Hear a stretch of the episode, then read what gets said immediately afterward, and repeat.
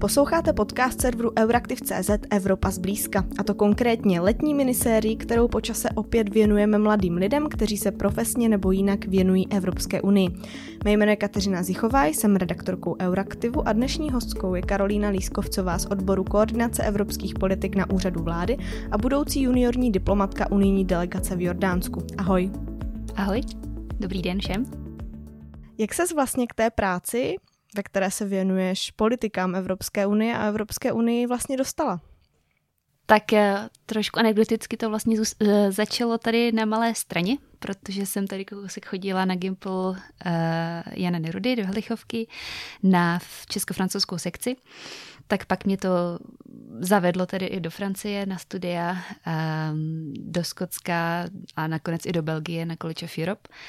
Takže mě to tak nějak, eh, řekla bych, nastartovalo na eh, to, že se budu orientovat, řekněme, na, na teda jako mezinárodní dění a podobně. A nakonec eh, různými, neměla jsem jako nějaký vytyčený, vytyčený sen, vytyčený cíl, ale tak nějak mě to dovedlo vlastně až k těm evropským záležitostem Evropská unie není v Česku úplně brána, řekněme, jako nějaký sexy obor nebo sexy téma, tak by mě vlastně zajímalo, jestli je na těch pozicích eh, velká konkurence, jestli je o ta místa velký zájem a jak, jak bylo snadné nebo nesnadné se vlastně dostat. Myslíš na úřad vlády? Mm-hmm. Mm, myslím si, že s mým, mm, dejme tomu, backgroundem, tak to bylo poměrně uh, jako dobrý, dobrý šance, řekněme, při tom výběrem řízení, zvlášť protože College of Europe eh, zrovna je eh, vyhlášená i teda mezi jako úřednickou, řekněme, úřednickou sortou eh, i v Česku, protože u nás máme speciální stipendia vlastně jenom pro státní zprávu, kteří můžou chodit na College of Europe, což je tedy institut, který se specializuje na evropská studia. Ehm, tak Myslím si, že to mi dalo velkou výhodu, co se týče toho výběrového řízení. Celkově i teda to, že eh, pořád těch mladých lidí si myslím, hlavně teda mladých lidí je velmi málo, kteří by se, eh, kteří by aspirovali tedy eh, se věnovat evropským záležitostem. Všichni moji kolegové, řekněme, jsou, jsou zhruba okolo těch průměrný věk může být třeba 30. Mm-hmm. Takže uh, opravdu je to záležitost posledních, řekněme, 20 let, kdy ty lidi se postupně uh, začali orientovat právě na evropské záležitosti mm-hmm. a je to mhm. samozřejmě dobře, určitě ten počet stoupá. Takže si myslím, že i ta konkurence bude stoupat. Uh, doufáme, že třeba i o hodnocení a nějaká prestiž těchto těch, těchto těch v tom oboru. Mm-hmm. Zatím je to tedy tak, jak říká, že to je a že těch mladých lidí je spíše méně. Zmiňovala si to, že jsi studovala v zahraničí, bylo to prestižní univerzity, tak e, určitě máš možnost to srovnat. Tak je to vlastně mm, záležitost jako České republiky nebo uh, těch mladých aspirujících za těmito pozicemi a za agendou, jako je Evropská unie nebo nějaké vnější vztahy, mezinárodní vztahy, je méně i, i v zahraničí. Myslím si, že záleží eh, na zemi. Třeba určitě se na to orientuje spousta francouzů, italů. Eh, myslím si, že třeba v Německu a ve Skandinávii to není až tak populární eh, subject, předmět, ale, když to tak řeknu, ale myslím si, že i v těch, řekněme, těch nových státech Evropské unie to začíná být, jak jsem říkala, populárnější a populárnější já navážu ještě na to tvoje studium. Jestli můžu být teda trochu osobnější, eh, když jsi studovala ve Francii, studovala si College of Europe v Belgii, eh, zvažovala si, jestli vlastně zůstaneš potom na kariéru v zahraničí, anebo byl návrat do Čech nějaká jasná volba? Určitě jsem zvažovala, jestli zůstat v zahraničí. Popravdě řečeno, a je to samozřejmě můj osobní názor, ale ve Francii jsem se nevzhlédla a kdybych byla bývala, měla peníze na to studovat třeba ve Velké Británii, tak to určitě udělám radši. Eh, to ale samozřejmě eh, zase musím říct, že Francie má v tomhle úžasný, uh, úžasný sociální systém, takže díky němu jsem vlastně měla možnost vystudovat uh, prestižní školu a vystudovat uh, ve Francii v zahraničí. Uh, potom i třeba vycestovat do Glasgow na rok, kde se mi asi líbilo ze všeho nejvíc, ale jak říkám, prostě finančně to pro mě nebylo proveditelné. A mm, takže ačkoliv jsem tam byla nešťastná, nelíbilo se mi tam, tak samozřejmě tohle to mi to všechno umožnilo za jsem jako velmi vděčná. A pro mě teda ta možnost nebo ta cesta, jak teda give back bez toho, abych se musela vracet do Francie, abych musela zůstat ve Francii, tak bylo právě asi i, i se zrovna orientovat na ty evropské záležitosti, um, že to cítění, myslím, pro evropský je tam poměrně citelný a říkala jsem si, že vlastně i tohle to bude nějakým způsobem uh, cesta, jak vlastně zůstat mezinárodní a přitom, uh, přitom třeba zrovna nemuset být té Francii, mm-hmm. ale um, konkrétně teda jsem zvažovala určitě, spíš to bylo takové, jako že tady bych nechtěla být, než tady bych chtěla být, mhm. řekněme. Mm-hmm. Já jsem měla ještě za covidu určitě nabídku třeba v Kodani ve VHO, protože mě hodně zajímá zdravotnictví mm-hmm. a bohužel to kvůli covidu nevyšlo, protože všechny vlastně možnosti stáží v OSN byly, byly přerušený, takže tam by se mi třeba rozhodně jako asi líbilo víc mít mm-hmm. příležitost eh, se tam nějakým způsobem usadit nebo, nebo podívat, ale i z osobních důvodů, tím, že jsem vlastně byla takhle dlouho pryč, eh, tak eh, vlastně pro mě bylo teďka lepší se vrátit do Čech a nějakým způsobem, řekněme i tady vlastně se snažit probudit tenhle ten nebo šířit to dobré jméno, řekněme, a využít ty zkušenosti eh, ze zahraničí, což si myslím, že je hrozně důležité, abychom, abychom dělali. No. Um, a aby nám to bylo teda taky umožněno. Říkala si, že tím, že si měla v životopise vlastně to studium, takže pro tebe bylo celkem lehké se na tu pozici dostat. Tak eh, jaké to bylo dostat se vlastně jako z toho zahraničí do Česka?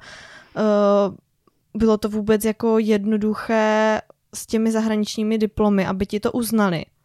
A narážíš na můj story z nostrifikací, tak jako eh, spousta mých kamarádů nebo známých z mé sociální bubliny, tak i já jsem musela projít tou, tím procesem nostrifikace, což jednak je částečně trošku jako ponižující proces, vlastně, že musím někomu jako dokazovat, že mám nějaký vzdělání, když ho mám prostě z univerzit, které jsou eh, obecně známý v Evropě, v zahraničí. To mi přijde jako trošku, trošku škoda. Dále za to musím prostě zaplatit tři tisíce, což ani jako pro studenta, který, nebo pro absolventa, který zrovna skončil ve škole, eh, ne, nebyl prostě úplně jako samozřejmý. A myslím si, že prostě zrovna tenhle ten proces není, není nutný a prostě mm, je tam spousta různých administrativních takových jako libůstek, který mm-hmm. člověk musí, se kterými se člověk musí vypořádat.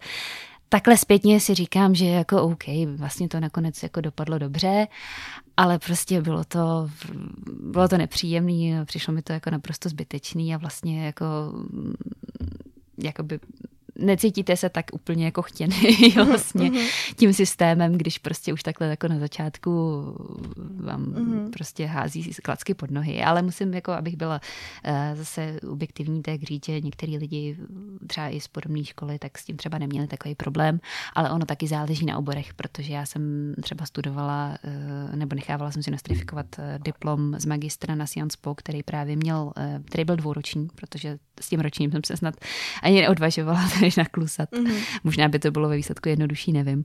Ale eh, tím, že jsem měla vlastně zaměření na evropské záležitosti a globální zdraví, což jako tady je absolutně koncept, který mm, jako slyšelo kolik, kolik lidí, že jo, tak eh, tím pádem to pro mě bylo ještě trošku složitější. No. Takže jsem nakonec musela jít přímo přes ministerstvo, ministerstvo školství, ale prostě nějak to nakonec jako dopadlo a jsem ráda, že to dopadlo a prostě hold jsem si tím musela projít. Doufám, že samozřejmě se to bude ulehčovat um, s časem.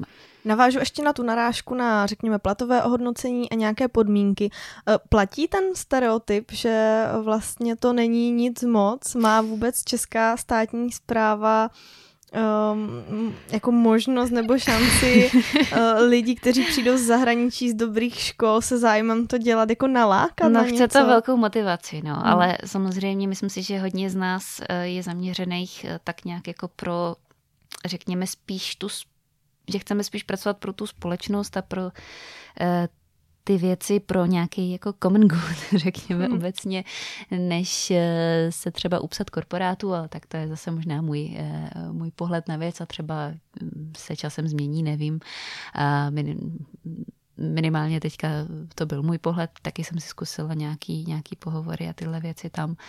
Ale prostě to by musel být opravdu, jako ta platová, by musela být opravdu někde jinde, jo, abych se zřekla toho, že, že teda budu pracovat pro nějaký jako, eh, pro něco, co mě uspokojuje, nějak jako mi připadá, že má smysl, eh, tak prostě tam bohužel ten plat byl horší, no, ale zároveň jsem s tím tak nějak počítala a je to prostě nějaká jako situace, která vlastně nastává v té zemi pro všechny, no, že, že jako mm, kvůli té současné situaci ekonomické a podobně, tak, tak to prostě není eh, pro nikoho jako asi jednoduchý, takhle bych to řekla. A um, pro mě to vlastně bylo mm, ta nabídka jako z začátku samozřejmě málo a říkala jsem si, že určitě jsem to zvažovala ale vlastně pro mě asi byl důležitější ten, ta náplň toho, co budu dělat, protože přece jenom, a to byl pro mě taky šok, tam musíte 8,5 hodiny sedět, což mi přijde jako horší než to,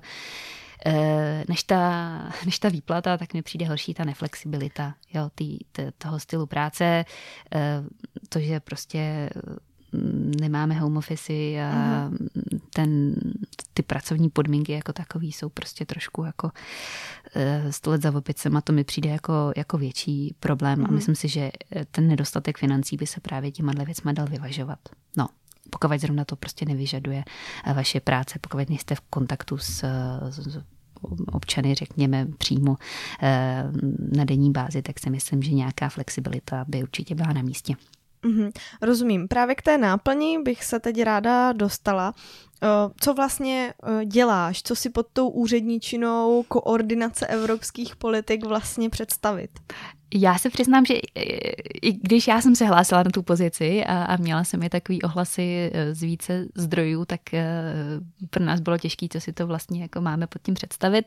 A ačkoliv teda na College of Europe jsem určitě byla vycepovaná v tom, co, co vlastně jako legislativní proces obsahuje a jak to konkrétně třeba zrovna v Radě Evropské unie funguje, tak na Koreperu, tak prostě ta praktická zkušenost s tím samozřejmě je k nezaplacení. Um, takže konkrétně koordinace evropských politik na úřadu vlády eh, vlastně spočívá v tom, že máme eh, ty koordinátory pro jednotlivé oblasti, řekněme, kterým se věnují jednotlivá ministerstva a naším úkolem je, dejme tomu, vlastně zajistit, aby ta pozice České republiky byla jednotná. To znamená, že se vlastně každý úterý na úřadu vlády eh, koná takzvaný výbor pro Evropskou unii, eh, na té pracovní úrovni, pak ho máme i na vládní úrovni, kde se to teda řeší eh, v rámci členů vlády, ale na té pracovní úrovni spolu diskutují právě úředníci, kteří se těmhle těm různým legisla, legislativě nebo přípravě, Evrops- přípravě Rady Evropské unie věnují a tam teda navzájem si říkají, co se děje a co se bude ten určitý týden řešit na koreperu, eh, ať už teda jednička nebo dvojka. Já jsem konkrétně dvojka. A mojí náplň práce eh, teda není ta koordinace, ale je to spíš příprava materiálu pro premiéra na Evropskou radu. Takže já jsem vlastně ten nejnižší článek řetězce, který připravuje materiály, se kterými potom teď třeba konkrétně Fiala pojede do Bruselu jednat na Evropskou radu. A je to vlastně, a teď to nechci jakkoliv snižovat, vůbec ne, je to vlastně takhle jednotvárné, nebo se dostaneš i k jiným věcem, než je příprava takových materiálů?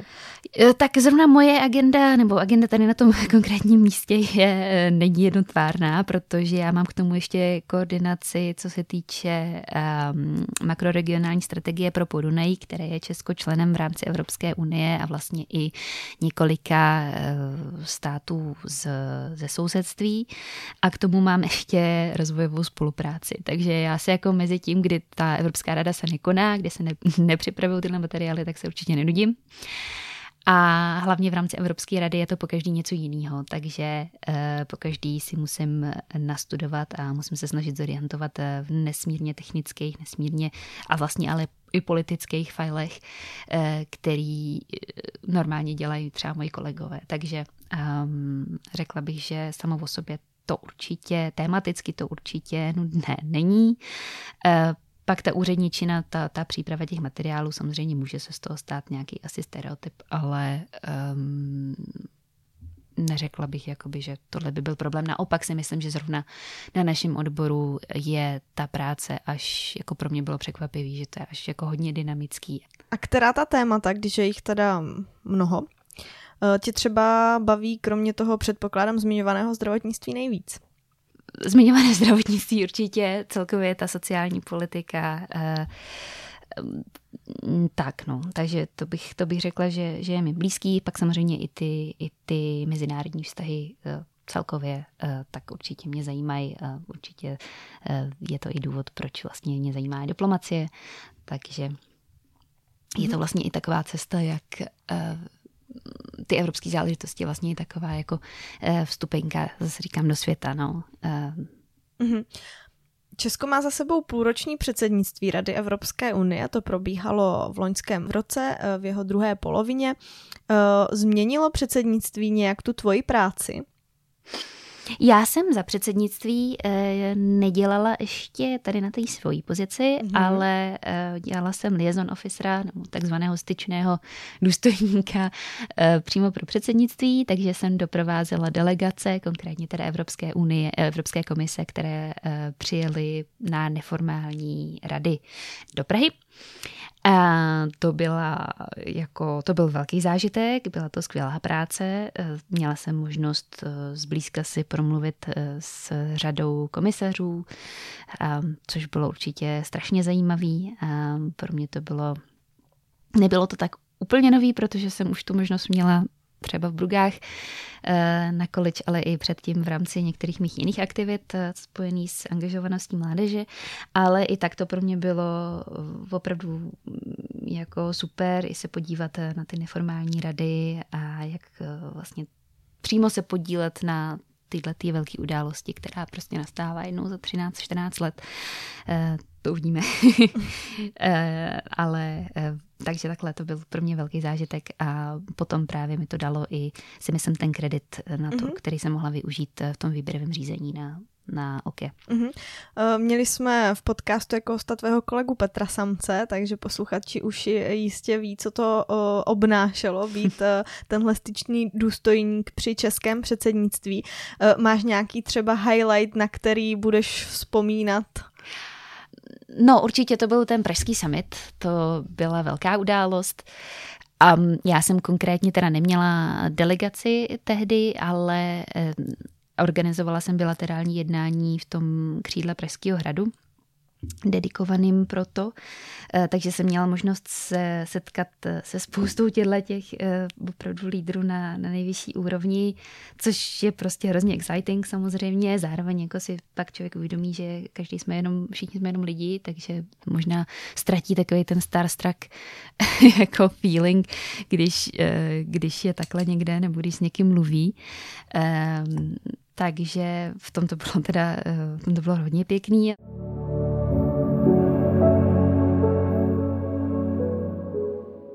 takovou vtipnou historku eh, mám třeba s kancléřem Šolcem, který eh, prostě v průběhu jednání se mnou zvedl ještě se svou ochrankou, se s nějakým svým doprovodem a teď se tam ocitnul v té chodbě, kde jsme všichni eh, čekali a kde byli i ty delegáti a tak. No a prostě, že všichni se tak jako otočili, jako co tam dělá, tak on tak jako prošel celou tou dlouhou chodbu až dozadu. No a tam vzadu v tom právě jednacím křídle tak eh, byl eh, obraz, nebo myslím, že to je tapisérie eh, s pražskou defenestrací a on se jako na ní chtěl jít podívat, tak si ji tam fotil. Já jsem tak jako běžela za ním, abych jako věděla, co se tam, co se tam děje a pak jsem jenom viděla, koukala na šalce, jak si fotí, jak si fotí pražskou defenestraci a, a směje se pod fousy a pak se zase otočila, šel zpátky. Posuňme se dál. Eh, já jsem se vlastně v tom jednom z navazujících dotazů v úvodu ptala eh, na eh, zapojení mladých lidí a zájem o pozice, o srovnání Česka a zahraničí. Já bych na to srovnání navázala, ale ráda bych se zeptala na vůbec zapojení mladých lidí do veřejného dění, protože hmm. to je něco, čemu se věnuješ, o co se zajímáš. Tak jaké je to srovnání z tvého pohledu tady v téhle věci, když se budeme bavit o lidech, kteří nejsou úplně, uh, nemají úplně velký zájem o EU, ale zkrátka jde o to veřejný, veřejné dění jako takové. takhle, na úvod protože občas mám tkon být uh, až jako příliš kritická, tak na úvod chci říct, že um, určitě jsou tady, je tady množství lidí a to platí i teda pro státní zprávu obecně, ale je tady velký množství lidí, kteří eh, se samozřejmě hrozně moc snaží, aby to fungovalo a kteří si tyhle těch problémů jsou vědomi a snaží se s nimi něco dělat. Ale obnáší to prostě pohnout nějakým obrovským kolosem, nějakou jako řekněme, tradicí v uvozovkách, kterou tady jako si, si, si pořád eh, uchováváme a kterou i určitě někteří lidi prostě mají pocit, že je správná, tak se ji prostě držej. Ale eh, Obecně bych tady použila eh, tu hlášku ze, ze samotářů, že jsou tady na sebe lidi zlí. a možná, že tady je hodně hulej, ale to je něco jiného. Uh, nevím, jestli by to pomohlo.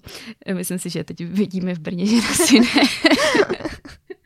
No, anyway, uh, prostě, eh, že jsou tady na sebe lidi zlí a myslím si, že jako ono to zdí takhle a zase jako ten český cynismus uh, v tomhle tom už plně jako cítím, že, že, že spousta lidí řekne, no prostě ha, ha, ha. Ale ono to je pravda, jo, já prostě z mých zkušeností s lidma i mýho věku, jak teda mezi mladými lidma, tak i ty mezigenerační vztahy, mm. jo.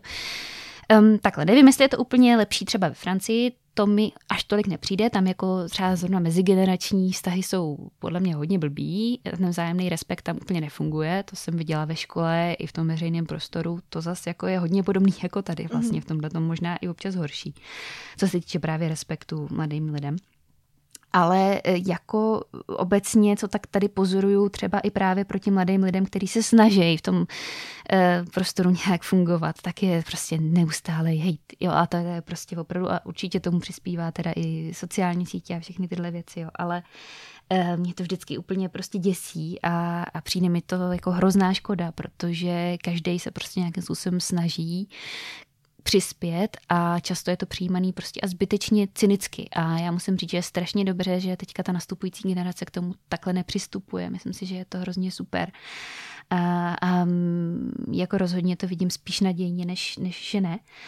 Um, často třeba někteří politici už si to uvědomili, že prostě ten hlavní argument tady nejsou zkušenosti, vědomosti, to je jasný, že ty mladí lidi uh, potřebují je nabrat. Eh, potřebují tu praxi, ale zároveň prostě přináší do toho týmu zase jiný věci, no, novou perspektivu, nový pohled mm. na věc eh, a taky nový vědomosti, které třeba eh, už ta generace o deset let zpátky prostě nemusí mít a ten pohled na ten svět, který prostě nemusí mít už i třeba jazyky a podobně.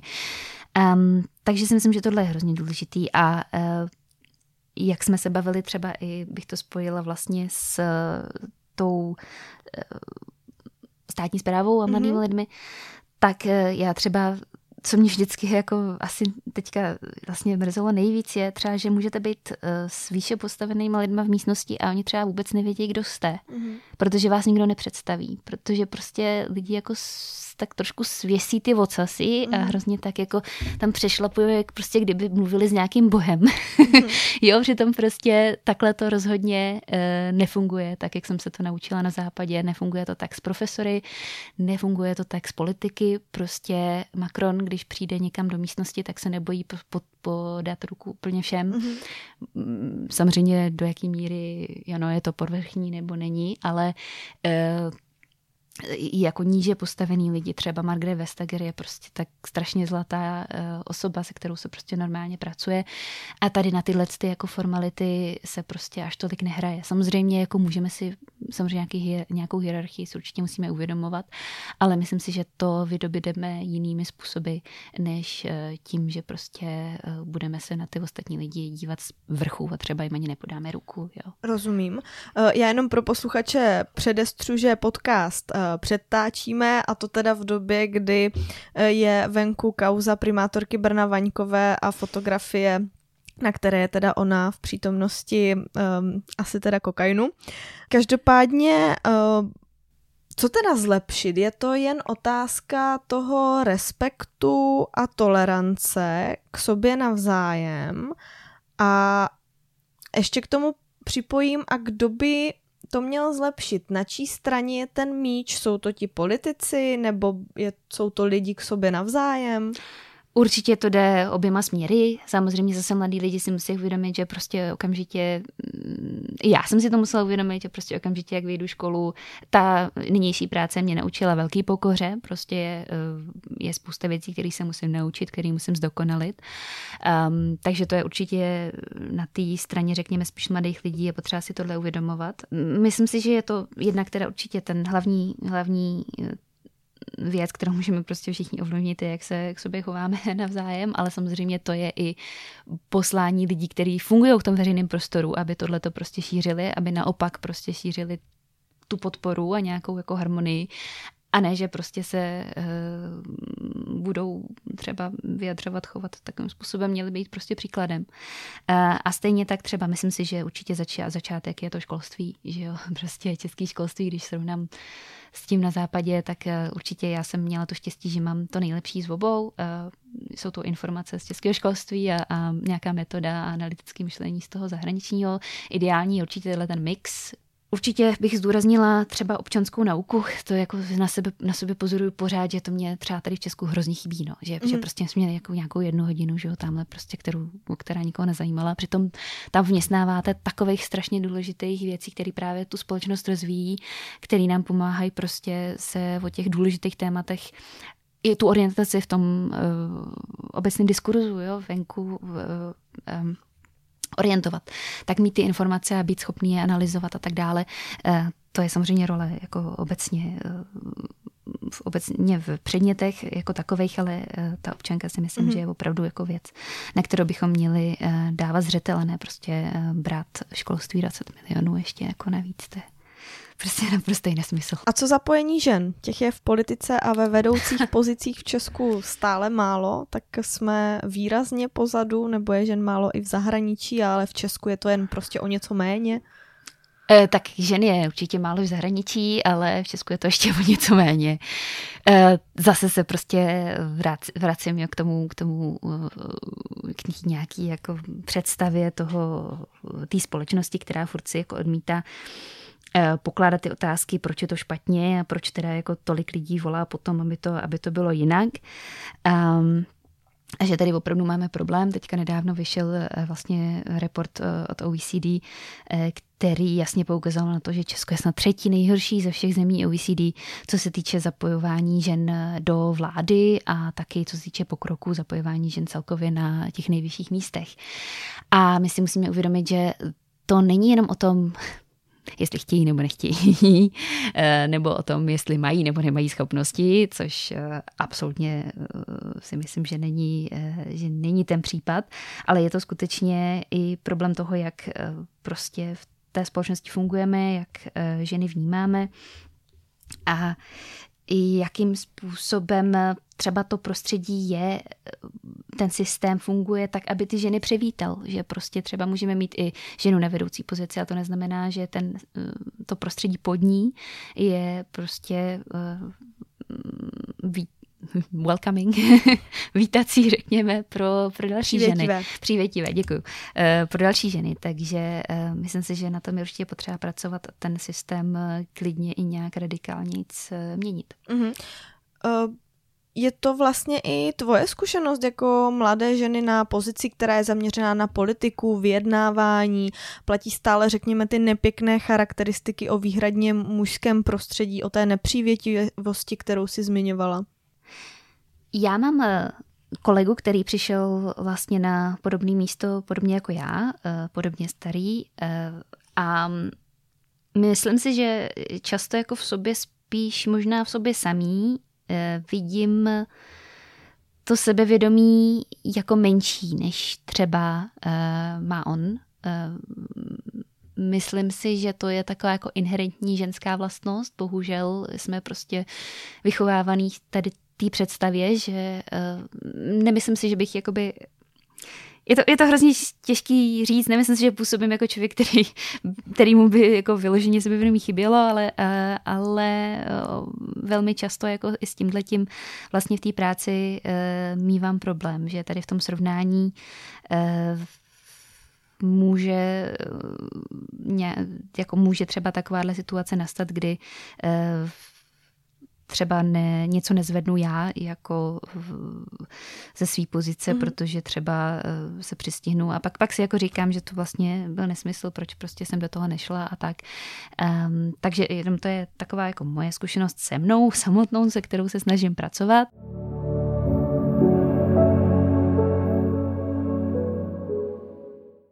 Měla jsem i takové zkušenosti mm, možná i dřív. Byla jsem tady na stáži, taky ve státní správě vlastně během gepíru mezi, mezi bakalářem mm. a mhm. magistrem. A to jsem určitě ještě neměla třeba tolik rozumu. Řekněme, prostě jsem byla mladá, naivní holka uh, poprvé takhle v tomhle prostředí. Takže určitě i já jsem uh, dělala chyby, ale zároveň to prostředí nebylo prostě úplně tak uh, prostě řekněme, bylo misogyní a bylo mm. Hodně jako zaměřený na to, já nevím, co mám na sobě a, a tak dále, jo. A prostě když je někdo jako mladá stážistka, tak prostě se na to dělá hodně jouků snadno a uh, vlastně až zpětně jsem si uvědomila, že to není používání lidských zbraní, ale že to je ponižující, mm. že to mhm. je prostě hrozně ponižující. Místo toho, aby člověk opravdu uh, pak ne, nebude prostě, pak nebyla jsem prostě braná vážně, co se týče právě zrovna mých, mých zkušeností, mého vzdělání a, a píle si myslím, že prostě na neplacenou stáž jsem tam jako odvedla spoustu práce, mhm. kterou, mm. na kterou jsem ani třeba neměla eh, vybavení a podobně. Takže mm, určitě s tím zkušenost mám, ale určitě vím, že i já jakoby sama můžu něco zlepšit. No. A věříš, že se to změní, protože vlastně mluvíš eh, tady o, o nedávné, asi předpokládám, zkušenosti, máme rok 2023, tak... Eh, Myslím si, že už se to mění, že uh, s příchodem té, řekněme, nové generace, tak prostě už určitý uh, vtipy a určitý chování prostě není akceptovatelný, akceptovaný. Uh, myslím si, že už máme i nebo je snaha minimálně mít nějaký mechanismy na nahlašování podobných, eh, podobných eh, věcí, takže to si myslím, že je hrozně dobře.